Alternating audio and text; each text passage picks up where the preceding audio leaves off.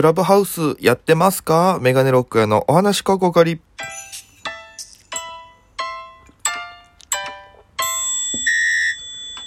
ぽいぽいメガネロックへです。よろしくお願いします。この番組は僕が毎日配信でお届けしている番組となっております。アプリでお聞きの方、番組はクリップ、それ以外の方、ハートニコちゃんネギタップ、応援よろしくお願いいたします。ということで、えー、クラブハウスという最近流行りのアプリが、えー、ありまして、皆さんご存知ですかね？えー、これ何かと言いますと、まあ、えー、音声版のツイッターというふうにメディアとかでは紹介がされてるんですけども、あの、招待制の SNS になってて、自分で始めることはできないんですよね。ツイッターとかはもう自分でアプリ取って、えー、情報を入力して、えー、準備ができればすぐ始められる。登録すればすぐ始められるっていう簡単なもんなんですけど、クラブハウスはですね、そういった形のものではなくて、会員制。やってる方が、えー、招待枠2つあって。で、これ使えば使うほどどんどん増えていくんですよ。その人がクラブハウス内で、えー、使えるんですけど、最初は2人しか誘えないみたいな枠があって。で、誰を誘うかっていう。で、えー、まあ、それでどんどんどんどん誘ってってみたいな形で、で、その、何？誘う枠が、えー、ネットで売買されるぐらい、なんか今、すごい人気らしくて。で、えー、僕も名前は知ってたんですよ。で、どういうもんかっていうのはなんとなく分かってて。で、あの、さっき僕が今言った知識ぐらいのレベルを知ってたんですよ。で、みんながクラブハウスやりたいみたいな書いてたんですよ。ちょうどタイムラインとツイッターにね、溢れてきてて。で、あの、まあ、気になってたんですけど、たまたまその僕が東京に来て、え仲良くさせてもらってる、まあ、親友みたいな言い方させてもらってる、ね、あの、何でも話せる、横屋敷ありささんがね、クラブハウス始めたって返したんですよ。で、そしたらもうすぐありささん LINE して、クラブハウスって何なんすか？楽しいんすか？面白いんすか？みたいな。やったら、アリサさんも、いや、登録してもら、したばっかだからわかんないけど、とりあえず招待しようか、みたいな。で、あ、じゃあお願いしますっていうので、招待枠いただきまして。で、まあ、あの、これ条件があって、なんかお互いの電話番号を知ってなきゃいけないですよね。うん。例えば、俺が A さん誘うとしたら、A さんは俺の番号を入れてなきゃいけないし、俺も A さんの番号を入れてなきゃいけない。で、これで登録って押すと、C メールみたいなのが飛ぶんですよね。SMS っていうんですか？で、それが飛んで、えそのリンクから飛んで、え情報入力してっていう形らしいんですよ。で、それで、えー、まあ、Twitter みたいにフォローしていくんですよ。知ってる人とかね、有名人を。すると、ツイッターっていうのはその人が書いた投稿がこう、ファーってこう流れていくんですよ。一言みたいなのがね、バーってずらってこう、タイムラインっていうものに溢れていくんですよ。この人が書いたことが。で、それで言うと、クラブハウスっていうのはそのフォローするじゃないですか。じゃあ B さんをフォローしました。A さんをフォローしました。そしたら A さんが入ってるこのおしゃべりの部屋みたいなのがあるんですよね。要はラジオみたいな。一人喋りトークのね。うん。それの部屋に、例えば、えー、今、どんな部屋に A さんがいますよとか。で、例えば、じゃあ A さんが喋り出したら A さんがお話を始めましたみたいな。で、B さんが、あまたその A さんの部屋に行ったら A と B、A さん、B さんが A さんの部屋に入りましたとか、っていうのが見れるんですよ。タイムラインみたいに、その人が入ってる部屋とか、なんか興味ある人のが、えー、トップの方に出てくるんですよね。で、だんだん下に行くにつれて自分と関係性の低いものが出てくるみたいな感じなんですよ。で、あの、登録して。で、えー、いろいろ見てて、そしたらあの、沖縄の先輩のニッキーさんとか、えギボックスさんっていう FEC の芸人さんとか結構何名か登録してて、で、そこでちょっとちょろちょろって喋ったりとかしてね。うん。で、なんだろう。めっちゃ楽しいっちゃ楽しいんですよ。手頃だから。ズームとかだったら、やっぱりこの、あ、どうしようとか気にしながらやらなきゃいけないけど、別にこれは気にしなくてもいいし、ね、音声だから普通に喋る、もうこのラジオトークの一人喋りの録音とあんまり変わらないんですよね。うん。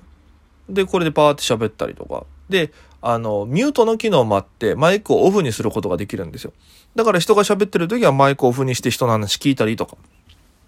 っていうのをやるんですよ。で、あの、まあ、クルバハウスで会ったことを喋ろうと思うんですけど、それはちょっと一回次の放送で喋るとして、ひとまずどんな感じなのかっていうのを見てみたんですよ。一通り触って。で、したら、あの、結構芸能人同士が喋ってたりとか、要は、その、お友達同士で喋ったりしてるから、あの、めったに見られない組み合わせで、えー、おしゃべり始めたりとかするんですって。だから、それを見に一般の人が集まったり、で、これ、すごいのが、例えばじゃあ5名で喋ってるとするじゃないですか、芸能人が。で、これあの、実名登録制なんですよね。あの、要は自分の身分を明かして登録しなきゃいけないっていうのが一番のポイントでして、そうすることによっては匿名性がなくなる、誹謗中傷がないアプリなんですよね。うん。で、で、要は今の段階ではチャット機能とかもないですし、このコメント書いたりって機能もないから、本当にもう単純にその自分のツイッターみたいなアイコンだけで判断されちゃう。うっていうのがあるんですけども、その人が喋ってるの例えば見に行って僕たちと喋りたい人ってこの5名の芸能人が行った場合に、この挙手マークみたいなのがあるんですよね。何個かアイコンがあるんですけど、その挙手マーク、手のマークを押すと、私喋りたいですっていう合図が主催者に伝わるんですよ。このトークルームを管理した、立ち上げた人に。で、その人が承認ってやったら、その人が見てる側から一気に喋る側に行けるんですよね。で、そこでおしゃべりをすると。で、だからもう、さっき、僕もね、初めて4日ぐらいですけど、いろいろな見たんですけど、クラブハウス平日はね、やっぱ夜がめちゃくちゃ人いるんですよね。知り合いだけ同士でやってたりとか。で、まだ多分そんなに規制もかけられてないから、好きなことやってたりするんですよ。みんなが喋りたい人とか。えー、で、そのインフルエンサーっていう、この影響力を持ってる人っていうのがまだクラブハウスの中で確立されてないから、みんなそのフォローをいっぱいつけてる人イコールインフルエンサーみたいなところになってて、無音部屋っていうのがあって。で、その無音部屋みたいに入ると、いっぱい人がいるんですよ。で、これ何かっていうと、えー、いっぱい人がいて喋ってないマイクオフにしてるからその人のプロフィールいっぱい広げてって片っ端からみんなフォローしてる人がいる。でフォローされたらフォロー返してっていうもうこれ何て言うんですかね稼ぐ？フォロー稼ぎみたいなしてるんですよ。要はもうもっと簡単に言うと一つの大きい会議室にたくさんの業界人というか、いろんな人が集まってひたすら名刺交換してるみたいな。で、いろんな名刺をたくさん集めた方が、より人脈つながってると思われるみたいな状況なんですよ。その無言部屋っていうの。でも、その無音部屋って聞いたら、あの、赤番というか結構規制が厳しくて整備されてないけど、こういうことしたらもうアカウント消されちゃうよみたいな事故は何個かあるんですよ。その無音部屋に入ってるとか、そういうの、なんて言うんですかね。ちょっとうん、言い方が難しいんですけど、目的と違うことをしてる場合はそういう対象になるみたいな。おしゃべりするはずのアプリなのに、おしゃべりをしなかったらダメみたいなところらしいんですよ。で、あとは、その、もし、その、今ね、さっきオープニングで言ったアカウント売買みたいなね、招待枠の売買して、それで成立して、例えば誘ってもらったとしても、それがバレたら、その、えー、それで入った人はもう利用停止になると。で、これ、クラブハウスがすごいのは、芋づる式に赤番されるんですよ。いわゆる。例えばその、えー、A さんが枠打って、B さんが入ってきました。で、それがバレたら B さんが凍結されます。そのまま A さんも利用停止になるんですよね。要はそれ、誰が、誰の紹介で入りましたっていうのがプロフィールに載るんですよ。で、そのプロフィールからこの関連づく人がほぼほぼ全部処罰の対象に当たると。だから要はその、その A さんが枠売ったってなって、で B さんが凍結、A さんが凍結されたら今度はその A さんをそのクラブハウスに入れた別の人が、別の人、例えばそれが C さんだとしたら C さんが凍結されるとか、もう関連する人全部がっさりいかれるんですよ。で、あとは、なんかクラブハウスでトークルームみたいな、それ3つ作れるんですよ。えー、オープンチャットみたいな。誰でも入ってみれる部屋。と、選ばれ、グループ部屋みたいな。同じ感じだけど、もう最初から何名か決まった状態で入ってる部屋。それと鍵つけて誰も見られなくして、限定公開みたいになってる部屋3つあるんですよ。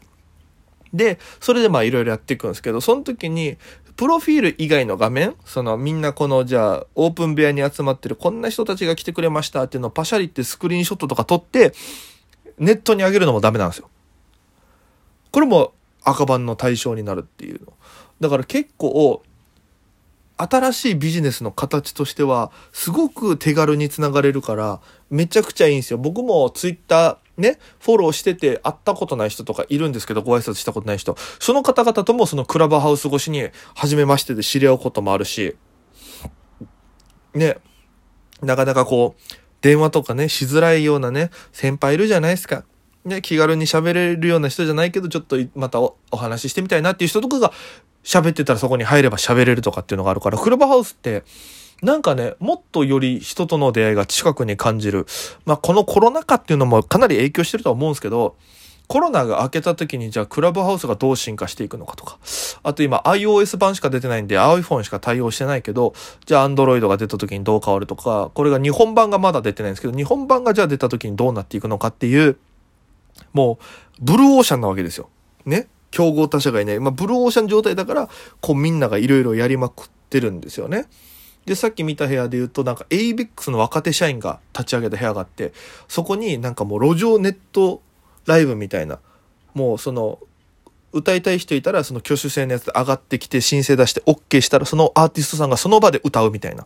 で、その場で歌って、この ABEX の人たちが直接聞いて、あ、これいいですねとか、こうした方がいいんじゃないですかみたいなアドバイス出し合うみたいな、もうそこまで来てるんですよ。ね？で、これってやっぱお笑いだと難しいと思うんですよ。コントとかね、設定とか、まあ見て笑えるものもラジオ的な感覚。でも音楽はこれめちゃくちゃ強いなとか、音楽声優さん、ラジオ業界は多分強いと思います。あの、YouTuber テレビとの相性がいいって言われてるけど、このクラブハウスはラジオとの相性がすごくいい。なんだったらもう、音声アプリの最高峰。もう、もう、究極系が出ちゃったんじゃないかって言われたりしてるぐらいですから、うん、今後これがね、どういう風になっていくのかっていうのはちょっと、皆さんね、ちょっと始めるんだったら今がいいですよっていうのと、これを最初喋っておかないと次に喋る、えー、そのラジオトークのね、あの、クラブハウスで起きた出来事とかは、ちょっと知っとかないといけない知識が多いかなと思ったんで、えー、ひとまずご説明動画を上げさせていただきました。ということで、次の話でクラブハウスについての出来事お話しさせていただきます。ご清聴ありがとうございました。それでは皆様、また今夜。